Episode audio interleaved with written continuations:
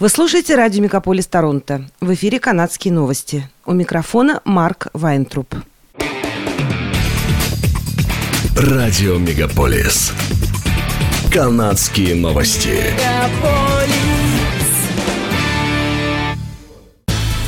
В эфире «Канадские новости» у микрофона Марк Вайнтроп. В южной части Оттавы в четверг прошел смерч. В Министерстве окружающей среды Канады подтвердили, что торнадо обрушился на один из районов Оттавы после полудня в Halfway Moon Bay в Барнхейвен. В результате стихия повредила около 125 домов. Большая часть ущерба связана с сорванными крышами домов, разбитыми окнами и повреждениями от падающих деревьев. Более 1600 жилых домов и предприятий остались без электричества. Сообщается, что было зарегистрировано только одно легкое ранение – Пострадавший порезал ногу. Полиция Оттавы попросила людей не посещать район Барнхейвен и держаться подальше от оборванных линий электропередач. Пожарные и работники газовой компании Enbridge посетили пострадавшие от торнадо дома, проверяя повреждения зданий, состояние жильцов и перекрывая газопроводы. Субботу 15 июля Канада перестала принимать заявки на получение временных виз, выдаваемых украинцам. Виза предоставлялась неограниченному числу украинцев и позволяла им работать и учиться в Канаде в течение трех лет, пока они определяются со своими дальнейшими действиями. Лица, прибывшие в Канаду по экстренной визе, не получают в Канаде статуса беженцев, а считаются временными жителями. По состоянию на 1 июля заявки подали более миллиона ста тысяч человек и более 800 тысяч виз были одобрены, хотя только около 21% обладателей виз действительно приехали в Канаду. Украинцы, уже получившие визу, смогут приехать в Канаду до конца марта 2024 года. Правительство распространило на них услуги по обустройству, которые будут предоставляться до конца марта 2025 года. Федеральное правительство также пообещало предоставить возможность постоянного проживания украинцам, имеющим семейные связи с Канадой.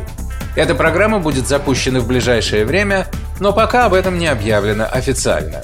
Лица, уже находящиеся в Канаде по срочной визе, смогут до 31 марта 2024 года подать заявление на продление или изменение своего временного статуса в стране. Согласно новому отчету, средняя запрашиваемая цена за аренду жилья в Канаде в прошлом месяце достигла рекордных 2042 долларов на фоне продолжающегося повышения процентных ставок, роста населения и низкого уровня безработицы. Рост арендной платы в годовом исчислении в июне составил 7,5%, что ниже двухзначного роста, наблюдавшегося на протяжении большей части 2022 года и в начале 2023 года. Ванкувер лидирует в рейтинге самых дорогих городов Канады для арендаторов. Средняя стоимость жилья с одной спальней составляет 2945 долларов, а с двумя спальнями – 3863 доллара. Третье место занимает Торонто – 2572 доллара за квартиру с одной спальней и 3301 доллар за квартиру с двумя спальнями.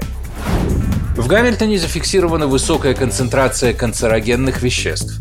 Исследование, финансируемое Министерством здравоохранения Канады, длилось примерно два года и возглавлялось администрацией Гамильтона в сотрудничестве с учеными Университета Торонто. В рамках анализа были собраны данные о качестве воздуха в более чем 60 различных местах Гамильтона. Для этого прибегали к устройствам, которые были прикреплены к уличным столбам в разных районах города.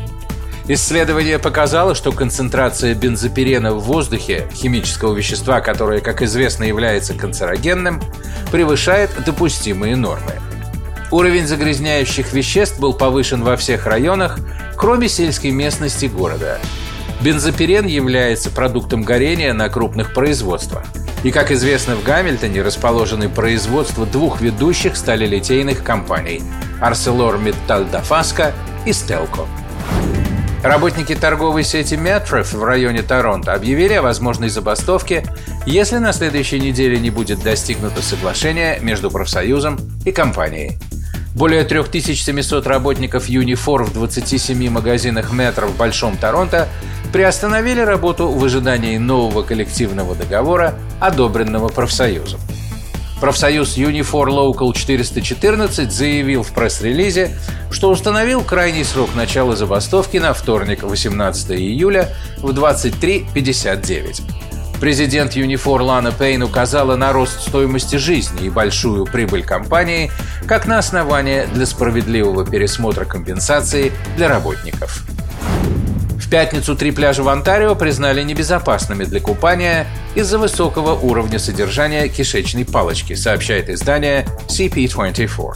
Уровни содержания бактерий были признаны небезопасными для купания в Мэри Кертис Парк Ист в Миссисаге, Sunnyside Beach в Торонто и Balmy Beach в The Beaches.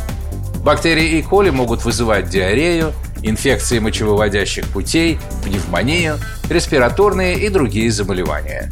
Уровни содержания кишечной палочки повысились после сильного дождя, который прошел в Торонто на этой неделе.